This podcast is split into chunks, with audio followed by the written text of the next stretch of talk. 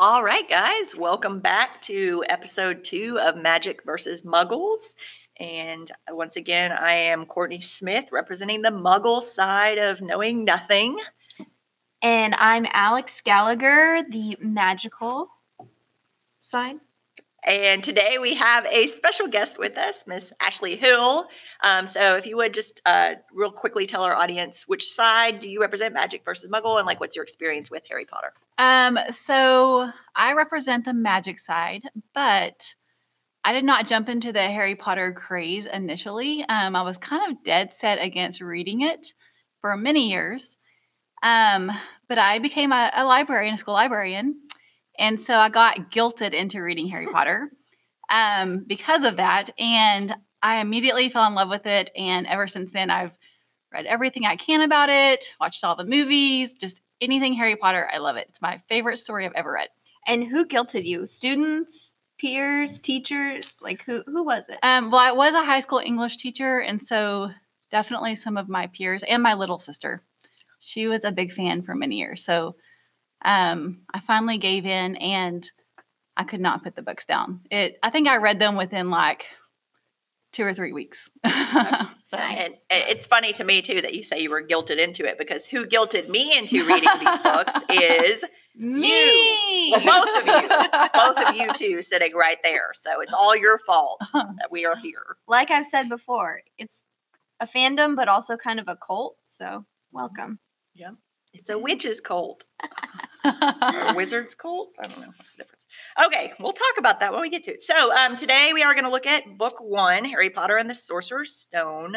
Um, and we're just covering half of the book today. So we're going to go through um, chapter, what did I say, 6 Mhm. Um, so that basically gets us to the point where they um, I think like the very last sentence is like they're actually at the castle door and Hagrid knocks on the door, right? So, um, so not covering anything yet in Hogwarts, but just kind of all the leading up, the establishing establishing characters, setting, scene, all of those fun things, um, and um, yeah, kind of getting to the magic, right? Absolutely.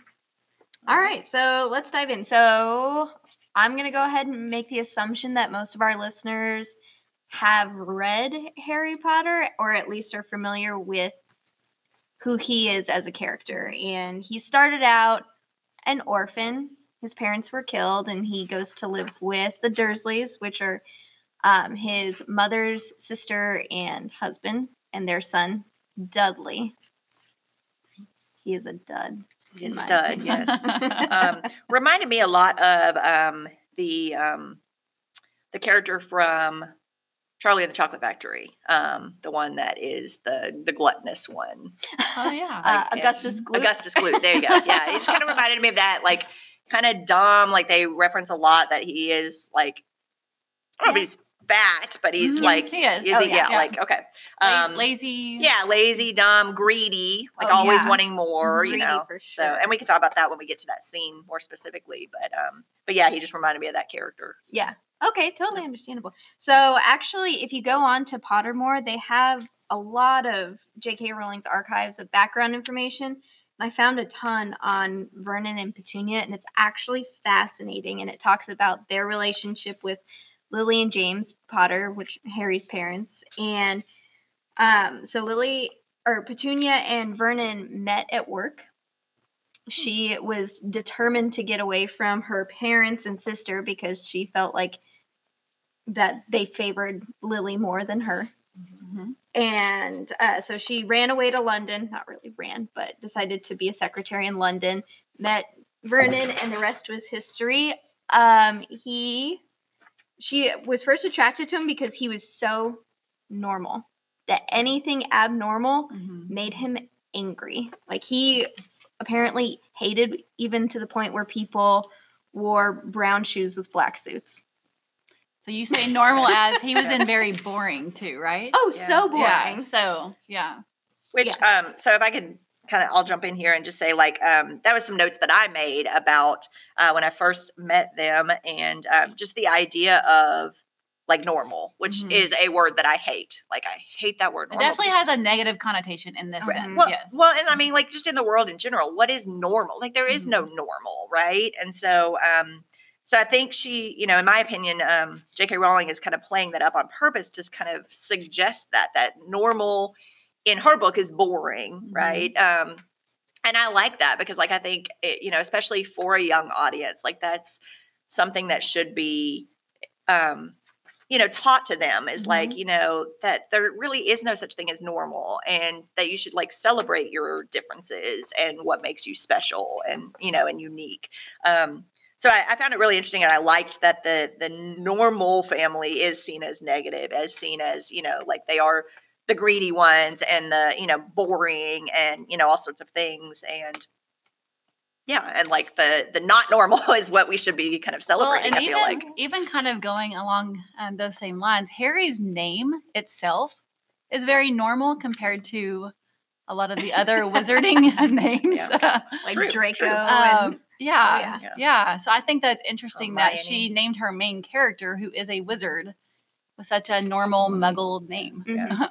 And from my readings from the archives, J.K. Rowling outright says that everything she put into the Dursleys was everything she dislikes. She dislikes arrogance. She dislikes um, bigotry. She dislikes prejudice, narrow mindedness. And she just decided to personify those characteristics in the Dursleys. And even with their names, she said she named these are the two characters that she never doubted what they were going to be called. Hmm. That Vernon, Okay. she's just never liked the name and thought that it would suit him. I And agree. Petunia, evidently, when she was little, this is hilarious. She used to watch like PSAs, and they were cartoons, I guess, in England. And it had a picture of um, a couple sitting on a cliff watching this guy drowned. And the wife's name was Petunia. And she said, I guess subconsciously that always stuck with me is Petunia kind of being just She's an awful person. Yeah. yeah. Hmm. Okay, guys. So, um, what I'd like to do now, I guess, is just kind of um, jump back. So, I made a bunch of notes, as you guys can see. Um, Yes. Audience at home, yes, I have flags on pretty much every page of the book. Um, so, I just kind of like to go through. I'm like, I'm just going to note some of my observations and stuff, and then you guys jump in with like thoughts, um, or you know, if you want to elaborate on it without spoiling anything, right? Um, we can just kind of talk about some of these things. perfect. All right. So going through, um, my first note is like on the second page of the book, um, just the appearance of the cat and the owl. Mhm. I don't Mhm. remember. Um, and obviously, I mean, again, knowing not much about Harry Potter, but I do know, and I mean, it's even I know even at this point, like the cat is Professor. McGonagall. McGonagall. Thank you. I'm going to try not to say names. 'cause I say them wrong. um, but um, but just uh, as I was reading, you know, I like made a note of that. Like, uh, you know, I knew they were going to be important, and so like now it just makes me think, and and I am curious to see like does every witch and wizard are they all able to turn into animals, or is that a specific Um, trait? It, Yeah. Not everyone is able to. It's called being an animagus, mhm. and they actually have to register themselves if they do have that ability. So with the Ministry of Magic, it's kind of like their governmental system. Okay. You will see more about that in book three. Okay. So we won't ruin. Ru- I can't even say that word. Ruin too much. Okay. Cool. Cool. Okay. But yes, McGonagall does have that ability. Yes. Ability, Yeah. And Being a um, cat. but not every wizard can do that. So you are correct. yeah. Okay. And who is the owl? I think it was just an owl. Just an owl. Okay. Yeah. I couldn't remember. Like I made this note a while back, so I was like, was the owl somebody or was the owl just an owl? Owl's just an owl. Okay. And It owls Dumbledore? are, huh? It wasn't Dumbledore. No. Okay. Mm. Uh, owls are how they kind of send mail. Oh, Like a carrier well, yeah, pigeon, that's true. I knew magical that. Yeah, because that comes Yeah. up later. But um, well, and I think it was just talking about, if I remember correctly, it was just like there were a lot of owls around, and so like, yeah, they probably in that case it wasn't that they are uh, um, Animate. animate. Maybe they were, since they Um, are the messengers, maybe they were there to see what was going on What- and yeah. send messages back to people. the Gossip Yeah. Network, maybe. Yeah. yeah. Okay. And just establishing, I'm sure, as an author, she's just establishing like Mhm. something magical is going Mhm. on here, right? Right. Something is happening. Right. So. Setting the scene. Yeah, perfect. Mhm. Um, same thing with like my next note was just about the shooting stars, right? So the shooting Mhm. stars that come up, which I think is later attributed, like they say, that was so and so that did that. Like it was just a form of magic that Yeah. he yes. was like doing that. Yes. So of a celebratory it. nature too. Right. Mhm. right, yeah, kind of just establishing, Right. yeah, something has gone on that they they're celebrating yes. Yeah. something. Okay, cool, cool. Um, all right, my next note. So, uh, when you first meet, eh, I guess it's first meet somewhere around there when you meet um, Dumbledore Mhm. for the first time, um, and it mentions. um, here's how it describes him. His blue eyes were light, bright, and sparkling behind half moon spectacles, and his nose was very long and crooked, as though it had been broken at least twice. This man's name was Albus Dumbledore. Uh, so I just made a note of that, that his nose has been broken twice. And I don't want y'all to spoil anything, but I just, you know, thought it's worth pointing out. Like, is that something that will come up in the story? Do we find out why his nose was broken? I don't there- remember specifically, but you do learn a lot more of his backstory later on, and that may at some point something may be up. mentioned, But not far- something. it's not major. significant. Yeah, No. So maybe not, yeah, not a significant occurrence, but just to suggest that in his younger days he was active and rowdy. Yeah. Yeah, fight yeah, mean yeah. and stuff. Maybe, Maybe yeah. not fist fighting. Yeah. But Mhm. Like perhaps with like, he took and- like a spell or two to the face. yeah. Okay. Yeah. Uh, my next note was, and I just have to rag, I'm sorry, on J.K. Rowling a little bit, but like the put outer to me was the most ridiculous name of a device ever. And I know this at this point is for young adults. Children. And but come on, a put outer. I love it. What else would you call it? I don't know anything else. Anything. I mean, I will say a lot of her names are more creative. yeah. Well, I think that's why this one stood out because like yeah. I'll talk about that later. I have notes about like names that are creative and stuff. I mean, she like, took a lot of like Roman influence, Greek Latin influence. Greek, and then all of a Mhm. sudden you have, I agree, the put outer is very common, I guess. Yeah. Yeah. I don't know. I just wanted a magical Common name for that. Like, Okay. Um, my next note was um, so, and again, I'm going to read, right? So, uh, this is McGonagall Yes. talking Mhm. to, um, Hagrid? no, uh, Dumbledore. Oh, okay. She said, I think Dumbledore. Yeah. Um, I know you haven't said Professor McGonagall sounding half exasperated, half admiring, but you're different. Everyone knows you're the only one you know. Oh, all right. Voldemort was frightened of. So I made a note that, Mhm. like, they say that he, like, because obviously I know already that Voldemort is like the big scary guy, right? Um, Yes. And so I, I just noted that he is supposedly afraid of Mhm. Dumbledore. So then it just makes me wonder, like, you know, but Dumbledore seems to be afraid of him as well. And so, you know, I just kind of wonder, and I know this will come up, obviously, but like, who is stronger and why, if Voldemort is afraid of Dumbledore, then why is Voldemort even an issue? Like, Dumbledore could just put him down, right? But, um, Well, this kind of has like the classic like light versus dark, like good magic versus dark magic. And Dumbledore, it's not a secret, he does not even get anywhere near dark magic. Okay. I also think too that Dumbledore, it's kind of like it's like he is the all-knowing, like almost like represents God or something, right? Like he knows everything that's going to happen, everything that's important, but it all has a plan and has to um, go and you know fall into place in a certain order. And I think that he knows that. Um, so like Alex said, he does stay away from the dark magic, but also he kind of knows the certain things that have to happen that need to happen.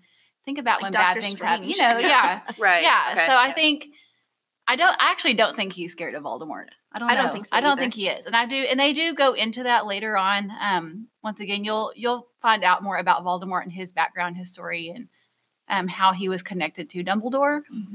But I don't know. I never really got the impression that Dumbledore was scared of him though. No, I agree. I you definitely never he never says he is. And he's a pretty humble guy throughout the entire series, not Voldemort, Dumbledore. And people give him a lot of credit that he won't necessarily take credit Okay. for. Mhm. Um but it's very evident that Voldemort is afraid of uh, Dumbledore, Dumbledore. for a long time. Okay. Well, and it reminded me, um, you know, again, as I said in the intro, like I didn't read Harry Potter because I was such a Lord of the Rings fan, right? So I do notice some parallels, even Mhm. though um, a lot of people have said like Lord of the Rings was written for an older audience, like, and that's where, where this is kind of different as she started with this younger audience. But um, so Dumbledore kind of reminds me of Gandalf, right? He's the White. Wizard. He's kind of the all-knowing, um, and I like what you said about him almost being like a god figure that like but he knows that these things have to take place in this way. Um, and so if Dumbledore is Gandalf and Voldemort is Sauron, right? And then Mhm. Harry is um, Frodo. Frodo. Thank you. Like the name would come to me. So, you know, yeah. So like I see these comparisons and that you could make the same argument with Mhm. Lord of the Rings. It's like, Right. why, why did Frodo have to go do this? Why couldn't Gandalf just take the ring and destroy it? Right. So it's kind of that same That'd be a idea. really short yeah. book. it would be both of these. Yeah. In both cases, like, okay, he's It's gone. definitely, it's definitely Yeah. a journey. I mean, Yeah. in Oh, a yeah. completely different sense from Lord of the Rings, but I, I definitely agree. There are lots Yeah. of parallels. Yeah. Mhm. Yeah. But um, you know, so archetypes. Yeah. Mhm. a typical archetype, right, of having that like um the, the spiritual guide kind of archetype of mhm. so uh, you know Dumbledore's kind of like that like he doesn't well and y'all again y'all know more than me so maybe I'm wrong but like he doesn't necessarily step in so much as he's just the guide to Yeah. that No, I agree with Yeah. that you know. 100%. Yeah. You're not Mhm. wrong. okay cool um Sometimes he's kind of like a puppet master too. Yeah. yeah. Well, and that's yeah, that's important too, right? lot of-. Uh, so my next note was just about rumor, rumor versus truth, right? Um, so I noticed like in the beginning was setting up what happened to Harry Potter's parents and Voldemort and all this. Like um, she uses the word like the rumor is, um, and even going back to like the owls and we talk about like the you know listening in and like all of it. It's um, it just makes me wonder like you know if this is this is rumor so what is the truth like what really happened and nobody really knows because from what at least from the rumor it was just voldemort harry's parents and harry and i mean he was an infant so he doesn't know you know so Mhm. um so i'm just curious and interested to see like as we go along like if we'll get more of like what actually happened Yeah. that yes, night definitely so. okay Yes.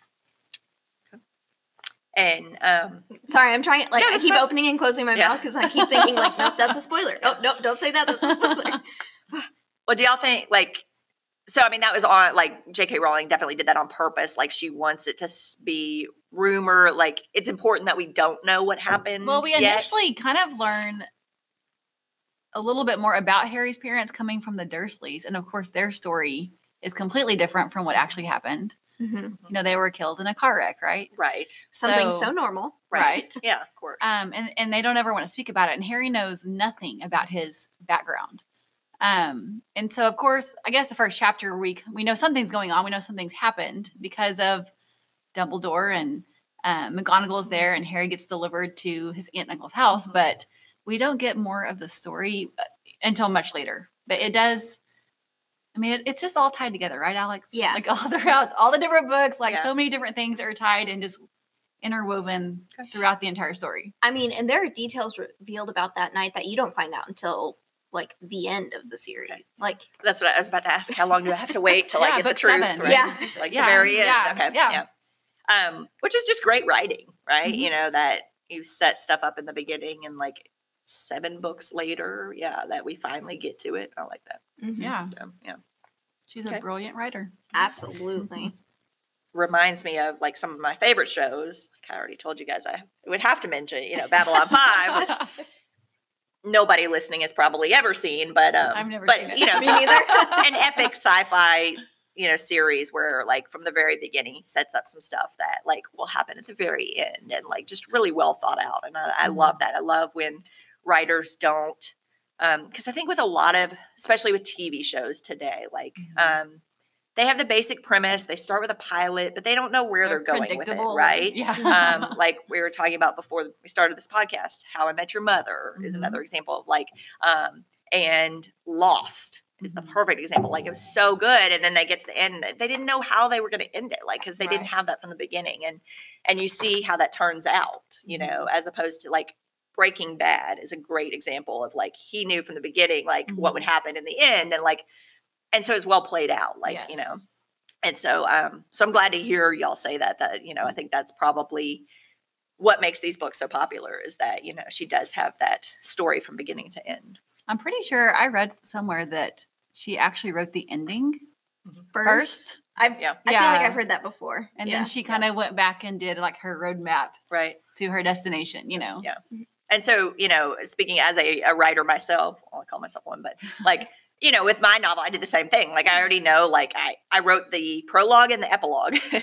and now i'm going back and doing all the other stuff because i know Yeah. like you know where you wanted it to be and i think that's you know you almost have to do that and i feel like especially again with i'm talking about tv shows but they just don't do that anymore like they don't know where they're going with it so. right. And I feel like that's when your audience, you lose your audience Mhm. and you lose your followers when they are upset with the ending or when they don't feel fulfilled.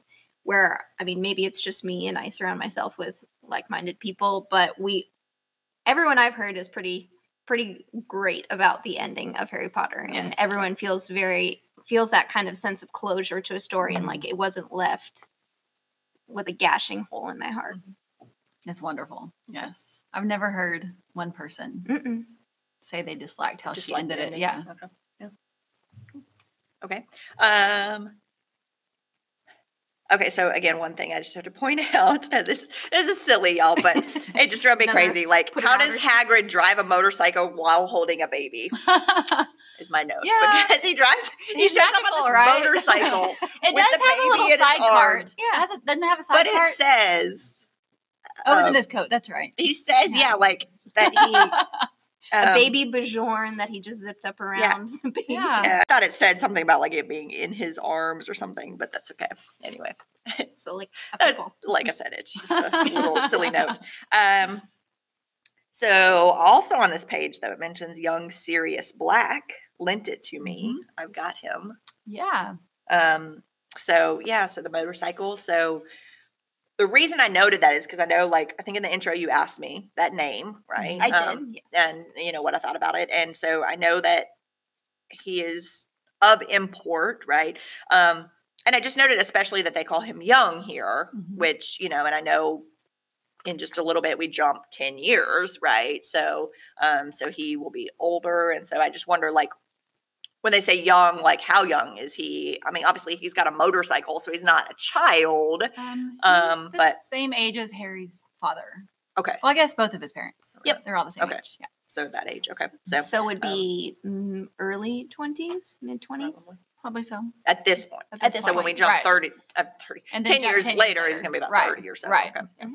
Um, so I just I just noted that because I know he is a character that will Mhm. come into play in one of the books, I Mhm. believe, um, from what I do know. So um, so I just kind of wondered, yeah, about what age was he? So all right, we've made it to chapter two, guys. I'm Um, loving this. It's fun. Isn't it So first thing I noted in chapter two, um, and this kind of goes back to the Dursleys, but I made a note about um, specifically, and I will try not to talk forever about this because this is a long one, but um, the fact that Harry is kept under the stairs, right, in that little room under the stairs, um, in his little cupboard, yeah, and and again, it goes back to the whole idea of like normal, and they're hiding him and all, but it made me think of like in society how we tend to like try to hide things that aren't quote unquote normal.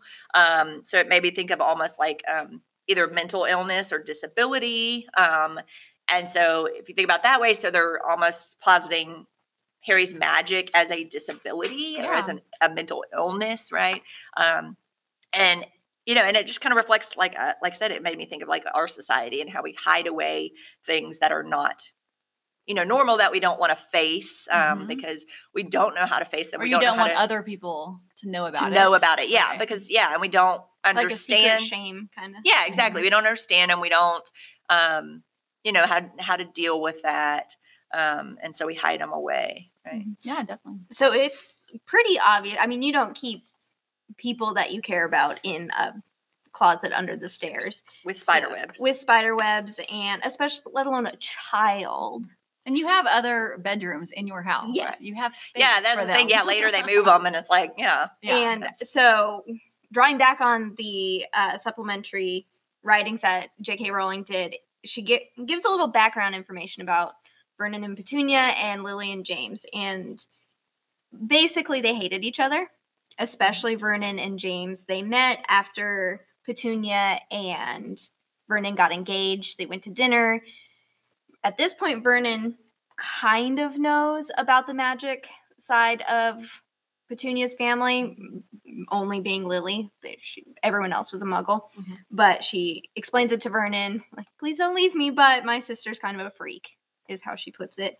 And he is just like, that's fine. I won't hold it against you. However, I'm not going to necessarily be nice to these people. They kind of have it out in a restaurant. He thinks that James is messing with him. And obviously, being the kind of person Vernon is, doesn't appreciate that. And they leave off in a storm. Lily's crying. James is like, I promise I'll try to make it up to you by befriending this man. Well, they meet again at Petunia and Vernon's wedding. Lily is not a bridesmaid, that is specifically pointed out.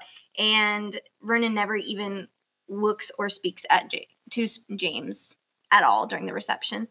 And it just really severs their sisterhood at that point.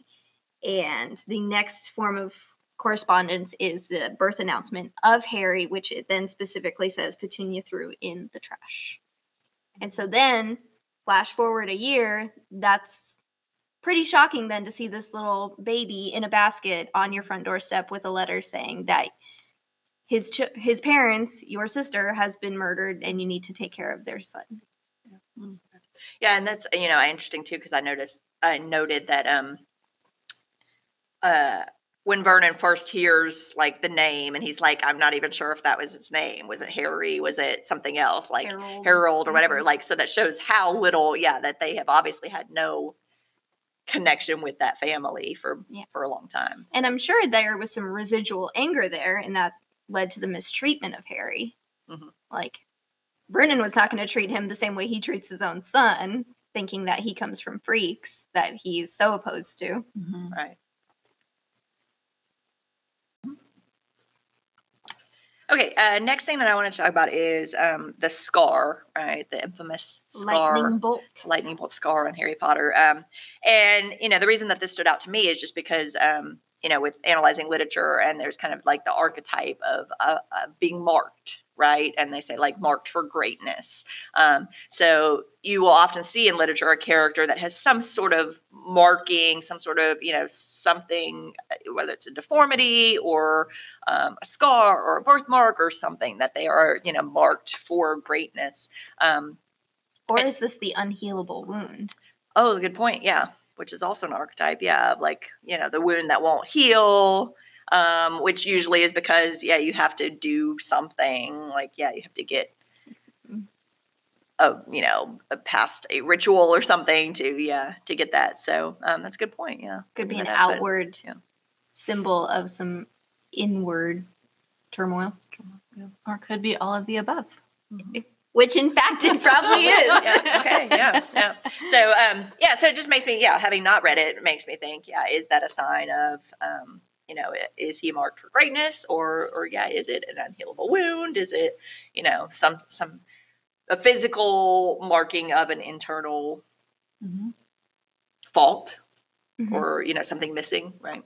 Well, Mark, going along the um, path of March for Greatness, Mhm. that is one thing that throughout his entire first year, maybe second year even, when people recognize him, they're like, "Can I see your scar?"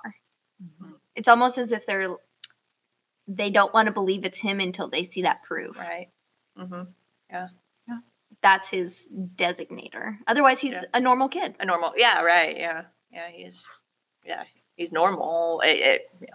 Again, using that word that I hate, right? Um, An average kid. but yeah and, and that's interesting because yeah in describing him and everything there's nothing great about him right he's not this big monstrous guy you know again lord of the rings you know relevance of like it was a hobbit like the smallest of the um, creatures there that you know had to go on that great adventure and so harry's kind of like that like he's a 10 year old boy right Mhm. so yeah it is interesting that everybody wants to see that scar that that's kind of that mark of Well, and he has all this self doubt too. He's like, man, I hope there's not an exam on the first day. Like, I don't know any magic. And he, ha- like he shows that over and over again. He does all his reading after he gets everything. He's just like, man, I don't even know what I don't know.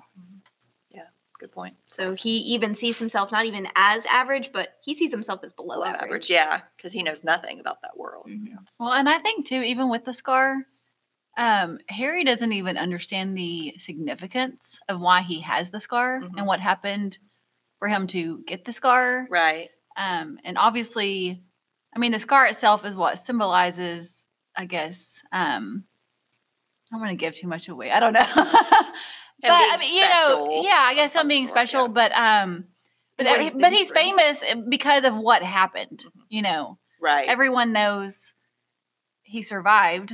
right. The boy that Right. lived. Yeah. Right. Right. Uh-huh. Oh yeah. Right. And I mean that and that you know, so now we're going And no back one, to no one has ever survived, versus- right? Yeah, like he's the right. only person ever. So yeah, So people think that makes him special, where he kind of sees it as like, this happened to me. Right. Mhm. I didn't, I didn't do anything, I yeah. was a baby.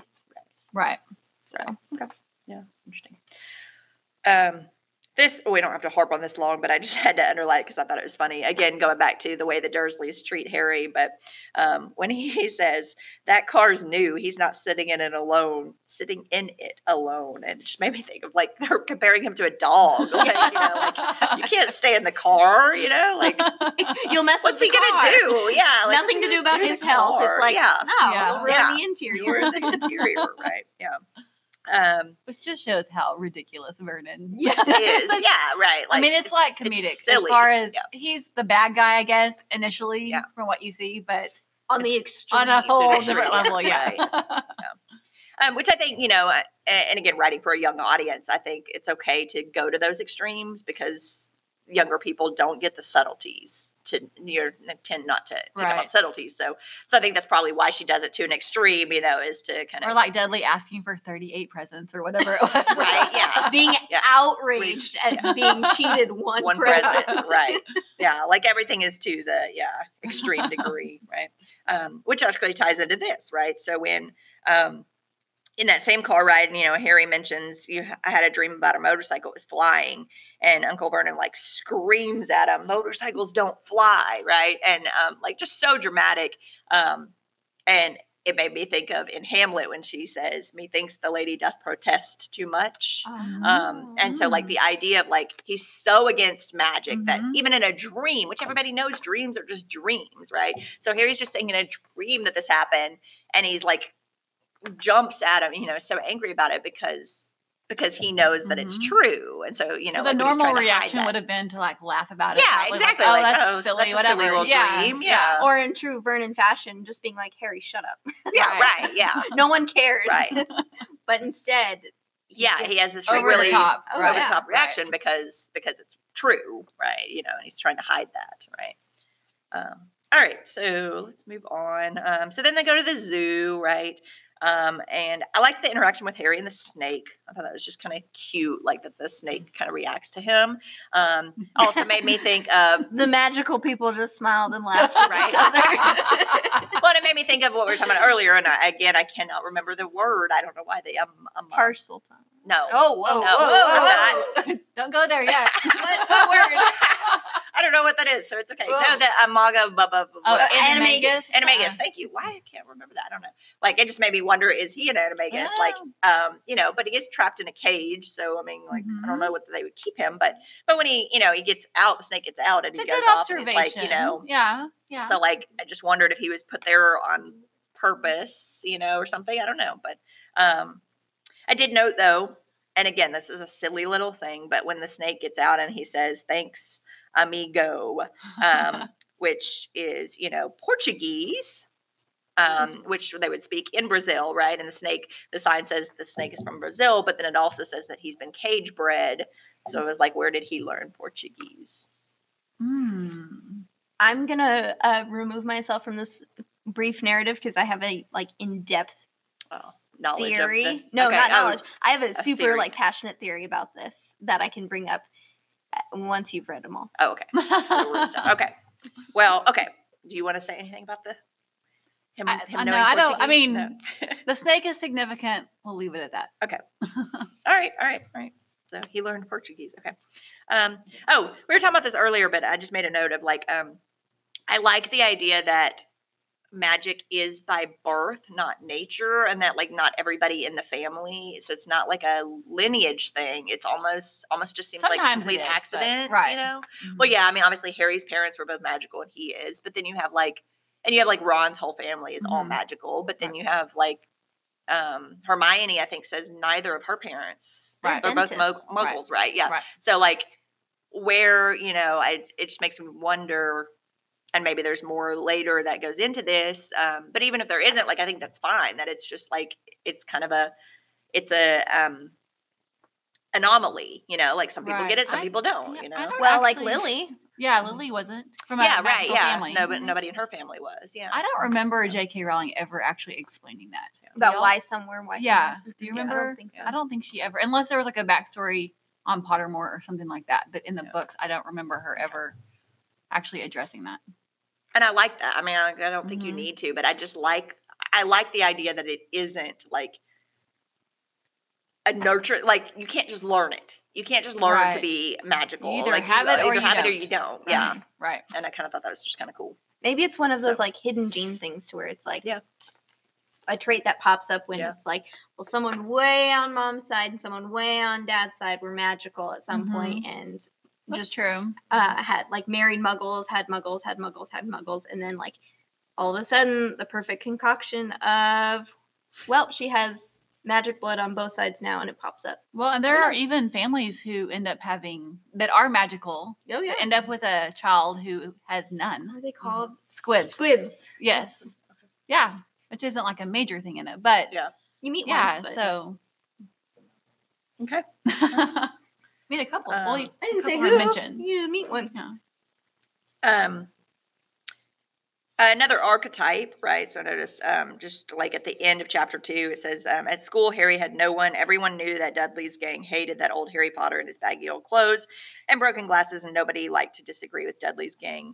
Um, so it just reminded me of the archetype of like the outcast, right? That he doesn't, again, and kind of going back to what we've been talking about, normal and magical, and right, that he just clearly, um, Rowling's Rowling goes over the top to say like he does not fit in here, right? He is this outcast, um, which typically those outcast characters are, you know, again they have to go on this journey and they have to find where Right. they do fit in. Right. right. Oh yeah. And it's funny because he's kind of an outcast in the Muggle world, but then at times he's an outcast in the Magic world too. So throughout the series, see- you yeah. feel for him. There's definitely Yeah, yeah. characters in both regard, you know, regardless if they're muggle or magic. Um, they still have those like the not the mean girls, I guess in this sense it would be the mean boys, but you still have those kids or those characters that are mean to Harry, you know, the the school sn- uh, snobs or whatever. Um, you definitely see that in both worlds. So there's Right. just because Yeah. he joins the the magic world doesn't mean that everything just suddenly becomes okay for him. Right. And everybody's friends. There Right, are people right. in the Magic world just as extreme on the other side of the spectrum as Vernon. Yes. Right. Mhm. Yes. Yeah. Good, good point. All right, uh, maybe on chapter three. chapter three, guys. Um, so this is just uh, an observation. I just loved. I love the letters, the addresses. So like Mr. H. Potter, the cupboard under the stairs, Yes. and then um, the smallest watching. bedroom, and then um, room one seventeen, Railway Wellview Hotel. Like I just thought that was really cute. Like a really cute um detail you know that they not just to him but like literally to him to his exact room you know and um and just shows the magic of it that you know they can find well, and him. like like I said earlier, with Dumbledore being all knowing, Yeah. he always knew where Harry Where was. Harry was, yeah. they could not hide from him, re- you know, regardless of Mhm. where they Yeah. ran to. So Which I mean, I kind of want to point out that's cute for us and that's cute for Harry, but imagine being like Petunia and, and Vernon. They're like, oh crap, what? right yeah and even when he like he boards up the the door the mailbox slot he thinks that's gonna help and then he boards up the like chimney and like yeah they're gonna get the letter to him no matter what. The irony of like, there's no post on Sundays. yeah. Well, well yeah it happens anyway. Um and they even yeah so like which forces vernon to take him to the little shack you know in the middle of like a sea, right? That there's like they're like they can't get us here, you know. There's all the way across this water, you know, and So um, I actually yeah. read something uh, randomly. Um, I was reading something this week about the Puritans and the Salem witch trials, and anyway, of course, went down a rabbit hole reading lots of other things. But um, something that came up was there is an old wives' tale that witches cannot cross water. Mhm. Um, I guess they can't touch the water. Water is like a powerful source of good, which a- is yeah, it's a purity. you know, like- yeah, like so- um, and I guess even they would. Like, did we talk about eh, drowning witches or something when they were trying to test? I know you yeah, said something yeah. about. so back in Puritan times, Yeah. um, this comes up with um, like the Salem witch trials and um, Crucible. Um, but they would it was a test to see if they were a witch. So Right, they would right. like throw them into the river, and they would say if they if they floated, they were a witch. Um, if they Okay. drowned, they weren't. But of course, the irony of that is then they're drowned. So Too little, too died, late. right. Oh, sorry, right. guess you weren't a witch. So, Yeah. yeah. But no, I thought it was interesting because um, at the very end of you know when they're running away from the letters, that is where Vernon takes the family is to an island with a shack, water completely surrounding it, thinking, okay, they there's no way they're going to find us here, Mhm. and witches can't get to us. Of course, we know that Hagrid um, finds Harry there. And I just thought that was interesting That that interesting. that's an old wives' tale that Yeah. witches can't cross water. And see, even knowing that about Puritan, like I didn't make that connection. I just thought he was trying to get like as remote as possible. Like, you know, Yeah. like the idea of, you know, still hard to get out there, but I didn't Mhm. think about the water element specifically. So. Which, and then if you think about it, that's probably the worst place to go since witches and wizards were so big on just like being discreet. It would have made so Oh, much more sense for him to go into like the middle of London, Yeah. where there's everyone around, where a man, a, gi- a giant man flying in on a motorcycle wouldn't go unnoticed. Right. yeah, like- true. Yeah. Backwards thinking. Um, okay. Yeah. Um, hmm. I have a note here. I don't know what I meant. Is he such a good wizard? But I don't know who I was referring to. Harry or. Oh, yeah. Okay. Because Hagrid says, You're a wizard, Harry. A, a wizard, of course. Um, and a thumping good one, I'd say. Um, and so I just wondered, yeah, I- and we've kind of talked about that. Y'all Mhm. brought that up that he is like below average in the wizarding world, you know. And so like he says he's a good one, and I'm like, based on what? Like, the fact that he survived the killing curse. Uh, right? But You like as. Alex already pointed out, I mean, he was a baby. He just survived it. He didn't do anything. I think there's so, you something. I feel like I think people. Yeah. I think people in the the other wizards think that there's just something special in him. Yeah. That what kind? You know, because he was What a was that- baby yeah. and he survived Mhm. it. There must be something special, Special. about him. Yeah. Obviously. I think I mean the more we get to know Hagrid too, he's a very loving Mhm. person, and I think he also saw the kind of emotional abuse he endured from the Dursleys. So I think he was kind of also trying to bolster Harry's confidence Mhm. too. I agree True. with that. Yeah, Yeah. Okay. Yeah, that makes sense. Makes sense. But, um, He cares I- a lot about Harry. He Yeah. does. That's very but and I mean, just as somebody who hasn't read it, it just makes me curious to see, like, um, again, proof? is he going to be as great a wizard as they're building it up, or um, as we talked about in the um, intro one, is it someone else that's going to be the unlikely hero? You know that, um, Or once again, You is know. it all of the above? or all of the above, right? Yeah. Uh, next note I made. So when they um, this Hogwarts School of Witchcraft and Wizardry, Headmaster Albus Dumbledore, Order of Merlin, First Class, Grand Sorcerer, Chief Warlock, Supreme Mugwump, International Com- Confederation of Wizards. So I underlined the Chief Warlock because being a huge Charmed fan, Whoa. in Charmed, warlocks are always a bad thing. Like the Oh. warlocks are the evil. They are the ones that use dark magic. They're basically a warlock is a wizard who uses dark magic. Mhm. And it's funny that y'all mentioned earlier, like that Dumbledore stays away from dark magic. So I just it makes me wonder, and y'all can maybe elaborate because this didn't spoil anything. I don't think, but like warlocks aren't Um, I- necessarily evil. I think some of that, well, as, as far as, yes, he does stay away from dark magic, but I think you also get a glimpse of who Dumbledore, his background and what made him who he is now in the Uh-huh. story. You get that later on when you kind of get his backstory. There's no possible way we can say more without spoiling okay, yeah, yeah, I'll just leave it at that then. Right. Um, okay, so y'all will laugh at this next one, right? So my next comment is: Is Voldemort really Harry's father? No. Uh, because well, so and I figure, you know, I mean, like I wrote that almost comically, but there are elements that made me start to think of Star Wars and like, you know, you know, uh, um, Luke, I am your father. yeah, well, that would have been way too. and, well, and that's why I was like, surely it's not because, well, one, yeah, I mean, then it's two, like co- copying of Star Wars, right? Um, and two, like, I mean, everybody, like, even people who have never watched Star Wars, like, and don't know Star Wars, they know that line, right? And they know, like, that was the big, right? Myself too. Like, I, I think I saw the episode four, like, way back when. But anyway, but I'm not a big Star Wars fan, and I even know that, right? And so I figured, like, if that were the case, like, that would have been spoiled by now. Like, I would know that, even knowing nothing about her. Like, that's one of those things that could not be kept quiet. I I, think. I but- think that, um, but every story, when you have the hero and you have the villain, Mhm. there's always some sort of connection that brings them into conflict, right? Mhm. So in Star Wars, it was because, I mean, Luke obviously was uh, uh, Darth Vader's son, Son, you know, but and this obviously is completely different. But I think that's in every every story. There's always a connection of a, a reason why they are brought into conflict. conflict, right? Voldemort didn't wasn't like on a killing spree. Well, I mean,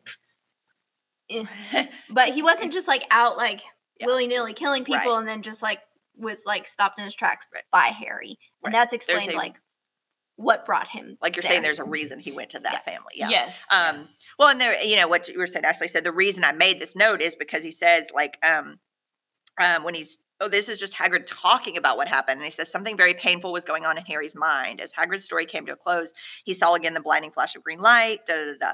da. Um, and then I know, like, um, later in the book, like, um, with the, this is later, we'll talk about it when we get there, but like the scar burns again when, Mhm. you know, the evil is close. And so, so it is that there's obviously this connection and that's what made me think of that and write that note like you know is it a blood connection or is it just something else you know so Mhm.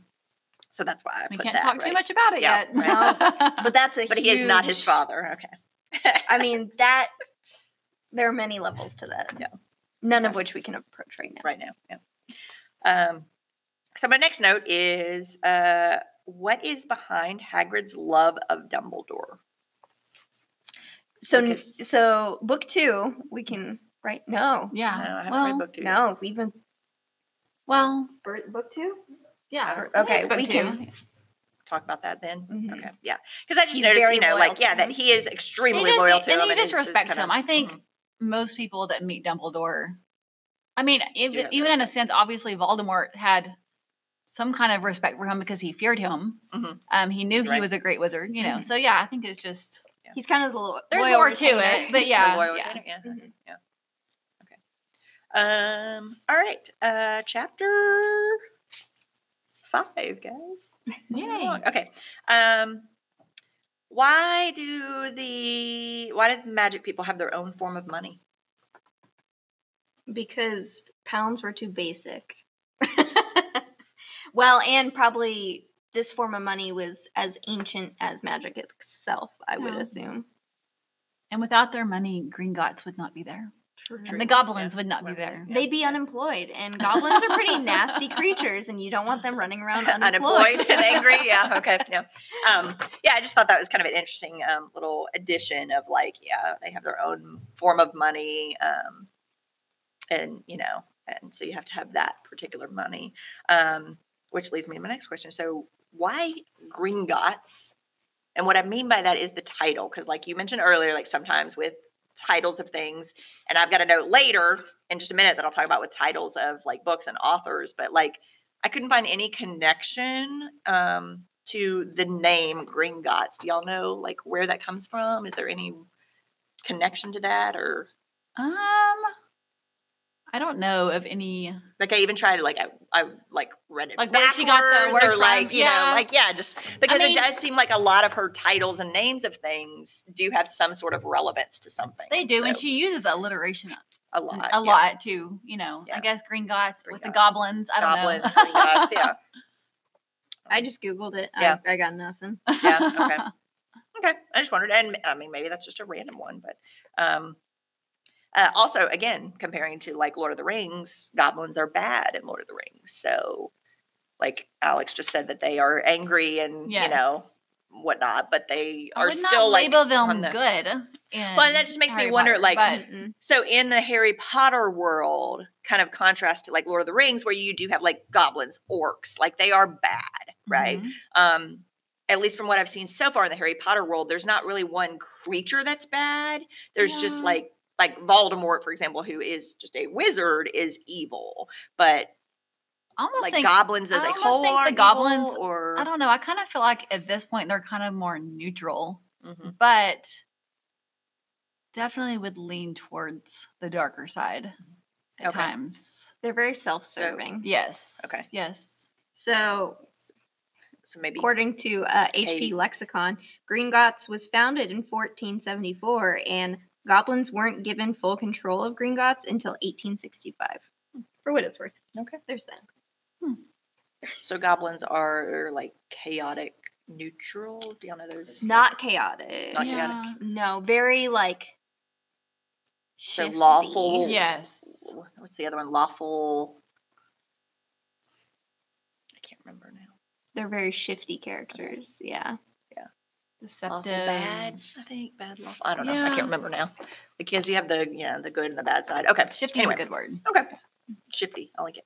Um. Uh, will we ever see the Ministry of Magic? Yes. Yes. Because it's just brought up right at the minute. But what does the Ministry of Magic do? You will learn Um, a so I lot just more. wondered if that would come You'll up. in learn a book. lot more about it. Yeah. Yes. Yeah. Okay, so this is what I alluded to just a minute ago with names, right? So this stood out to me um, when he's going through his list of books that he needs.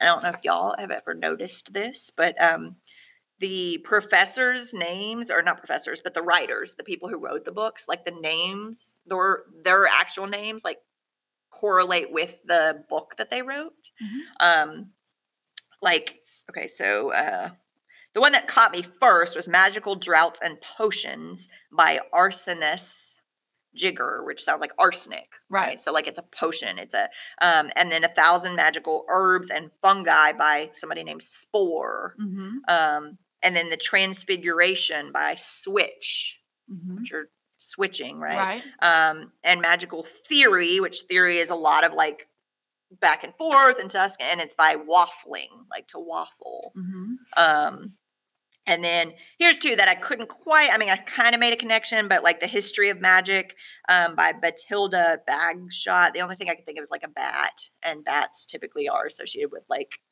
old witchcraft and stuff. I don't know Mhm. that one. I couldn't find as much. And then this one too, like the standard books of spells by um, Miranda Goshawk. So I thought like goes hawk, like so Mhm. she transforms to a hawk. I don't know. Those two I couldn't find as much connection, but but then there's also one later that definitely stood out when it's um she's talking about um the curses and counter curses bewitch your friends and befuddle your enemies with the latest revenge by Professor Vindictus. Right, vindictive. Yeah. So um so anyway, I just thought that was kind of interesting. I mean, I think Yeah. a lot of her names, even not just with the authors of the books, but a lot of her characters' names in general, Yeah. are very foretelling of their characteristics or their personality or So there's like a reason for it. Like um yeah. yeah, so the only professor we've met so far is Professor Quirrell. Well, McGonagall, but um But even yeah, even Quirrell's name yeah. itself, reveal you know, yeah, I mean, Yeah. you've read. Yeah, I've read first through the end of the book, Some so at I the mean I don't want to mean, talk too much about the end, but yeah, like to quarrel, right. Mhm. quarrel, There's right? going to be some sort of Um, yeah. conflict between them. Mhm. um, Even like Draco Malfoy, I think Draco is. I know it's a word dragon. Oh yeah, yeah. Um, in some other language, Okay, anyone know? Yeah, I don't Latin, maybe. I don't know. I did not don't know, know, but that. yeah, Draco. but that makes is sense. dragon. Yeah, so he's kind of like the- Um, and I know because I've read this before. Malfoy, I think means like bad faith. well, it sounds like malicious. Yeah, almost like yeah. yeah. So I mean, Yeah, there's other fits that characters. family. Yeah. Uh, speaking of Professor Quirrell, I was just curious what is behind his stuttering. And maybe do they get to that at the end? Does They he kind stop of do. stuttering? He does or- stop okay. stuttering. It's kind of a front of weakness Okay. Where Yeah. he then later on sheds that. Okay. Yeah. Like a snake. Like a Oh. snake. yeah. Um, okay. Sorry. Um, yeah, like even as I wrote that, I was thinking maybe by the end that he guys kind of um but it stood out to me as like, you know, like this is something like like you said, like, is this a form of weakness? Is this because he's Mhm. hiding something, you know, which Mhm. so it's kind of a foreshadow. Um and and then I also said like, why does he teach the dark arts if he's so scared of it, right? Um, which again, kind of is I think just a foreshadowing of like Mhm. what you know he's hiding. Um, I even said, is it all an act, right? So you tou you touched on that briefly of um, teaching defense against the dark arts. That becomes like a a thing, Trend. Yeah. of like almost a revolving door. Yeah, of professors like nobody Mhm. wants to keep doing it. Yeah. it's a great way to introduce new characters, right? Oh yeah, Um, and some ir- ironic tendency.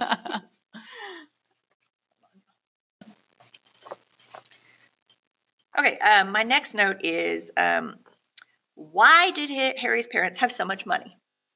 Because they go to the vault and he's got like apparently this like plethora of money, and I'm like, at least so far. I mean, yes, I know that they were both magical and stuff, but like I don't know enough of their history to know like Well, and where Lily did they did get not. so much yeah, money? Lily did not come from a magical family, so she did not inherit that money Right. from you know. No, but James's family did. Actually, I just found that out this morning when I was doing my research. His Hmm.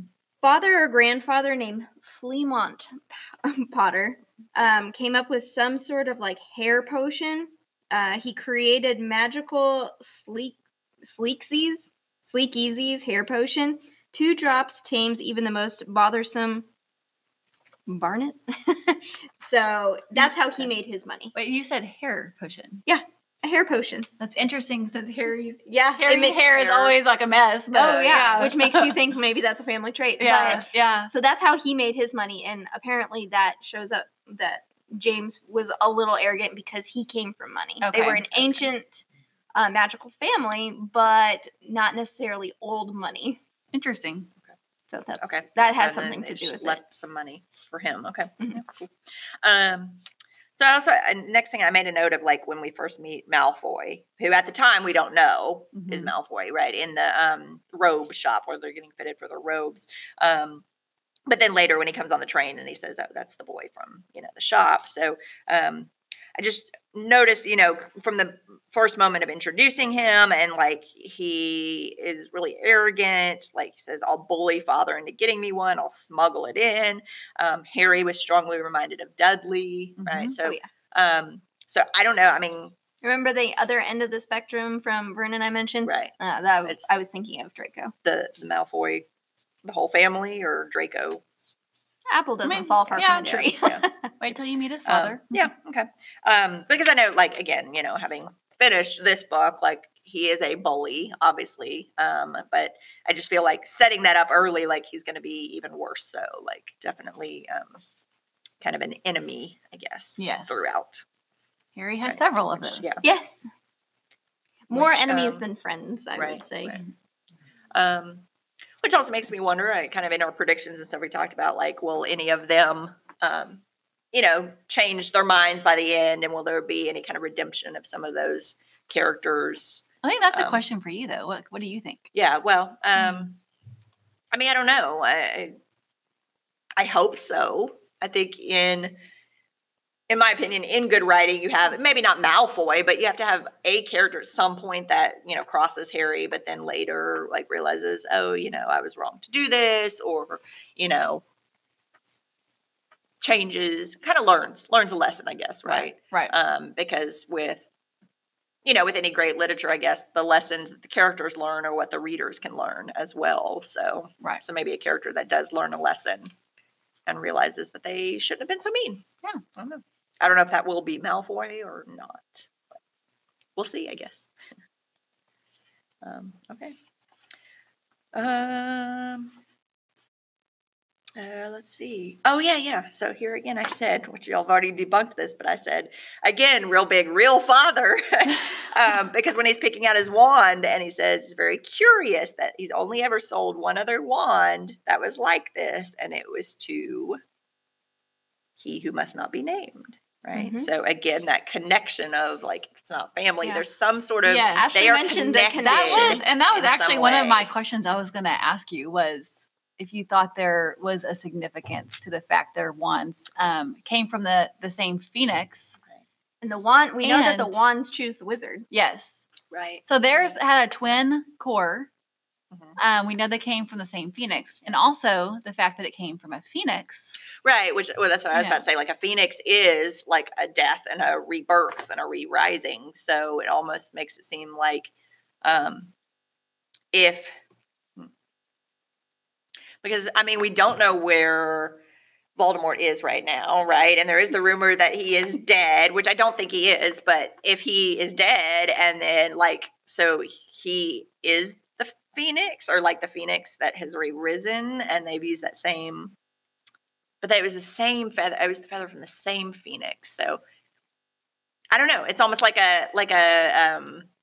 Puzzle. uh, well, I was gonna say like two different dimensions of the same person. Like they are the same person, just from a different dimension or different period or something, right? Like I don't know. Ah! Yeah, I, I have no comment at Okay, this point. okay, so. yeah.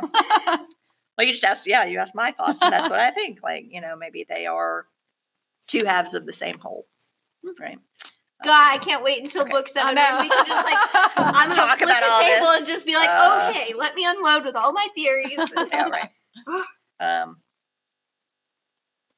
We're only on book one, chapter know. chapter four. five, five, this I have a long Um, way to go. All right.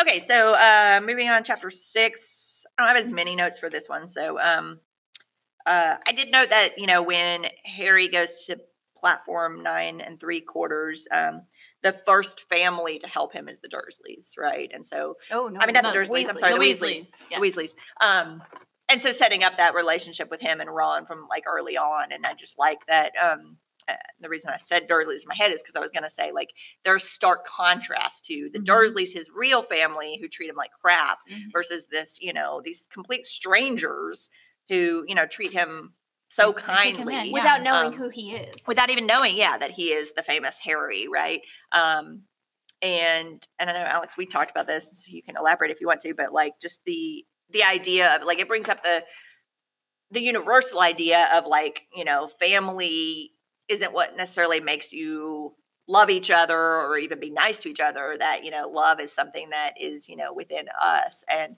um and i see the the whole weasley family um who are represented as being like really poor because they have so many kids and like so they don't have things and yet what they do have is a loving family and this loving Mhm. relationship um versus you know the dursleys who you know obviously do have money they bought dudley 28 presents right um or whatever um 38 anyway um and yet they're you know just not nice you Right, know? right. So kind of like a, a little tangent, if you will.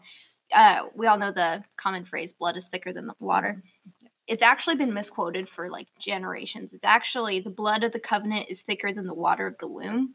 So whoever misquoted that got it completely backwards, and that's kind of what I thought of. What came to mind when you talked about, well, this random family is nicer to him than his blood Actual- relatives. Mhm. So blood of the covenant.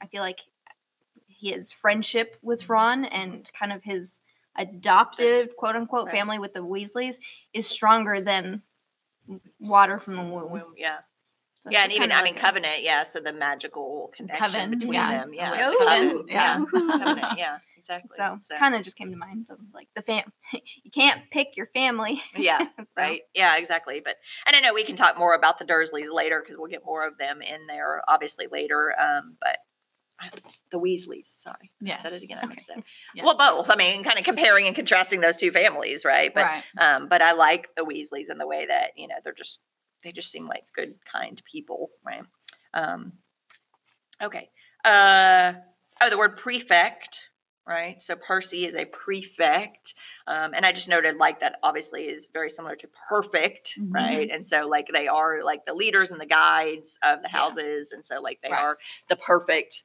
representation of of that house i Mhm. guess or what that means Um, I believe that like some of the English boarding schools they have like head boys and head girls and prefects to where those are actual leadership roles within boarding schools out Oh, okay. there.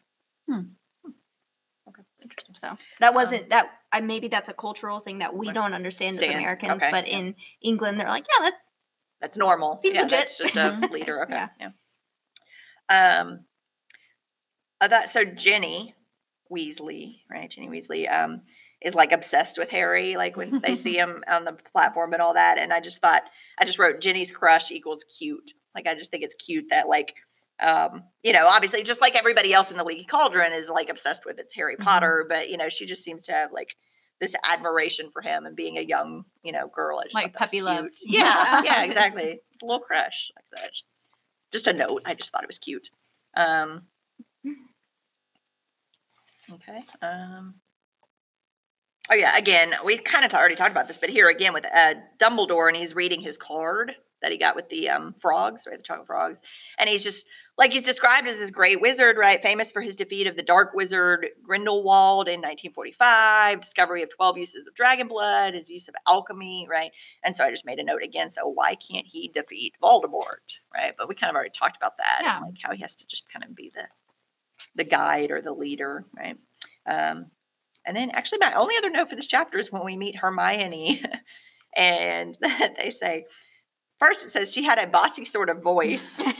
um, and then she's like, you know, grabs his wand, let me see it, and you know, and so like I'm like, that's why I write "Bo- bossy. Yep, bossy.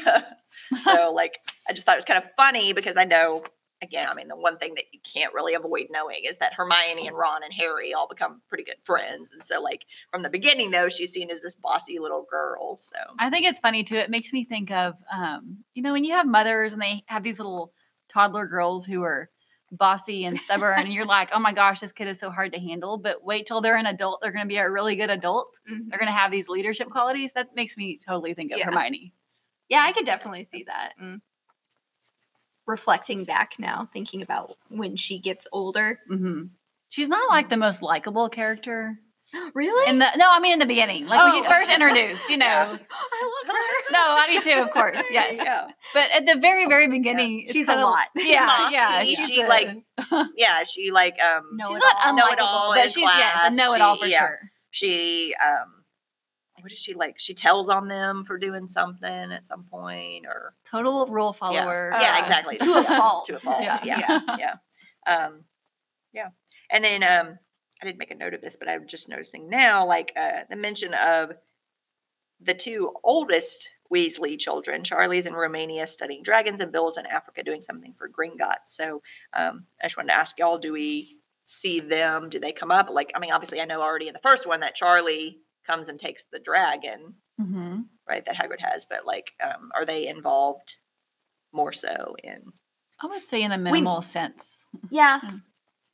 Yeah. You you meet them. hmm But I mean they I wouldn't categorize them as major characters. No, Yeah, I figured, yeah, they would be major, but um, okay. Bill And maybe more so than Charlie. Yeah. Yeah. So just throwing this out there, did y'all know at the Fan Expo on March 27th through the 29th, you can meet uh, Rupert Grint, who was Ron Weasley, Yes. right? Oh yeah. Okay, Uh, Bonnie Wright, who is Ginny, Mhm. and James and Oliver Phelps, the twins. who are the twins. So Oh, all four of them will be at the Fan Expo. in Dallas. Wow, yeah, on March 27th through the 29th. Maybe we should go. we should go. I have met. We can um, podcast from there. We could. I want to Good take a picture with the twins. Right. Yeah. Not just because they're cute, but because they're cool. They're cool. So since I'm only on this one episode, at least for now, I do want to point out that I did meet uh, Daniel Radcliffe You did? um, last year in New York City, and he's like the shortest person I've ever seen. so when you say like compare him to Frodo Baggins, it just makes me Right. giggle. yeah, right. That's awesome. Was he cool? I wonder- Like, was he yeah, it was actually I went to his play in New York, and so afterwards, of course, a lot of times they will come out Mhm. and meet people. So he signed my book, and I took a picture with him.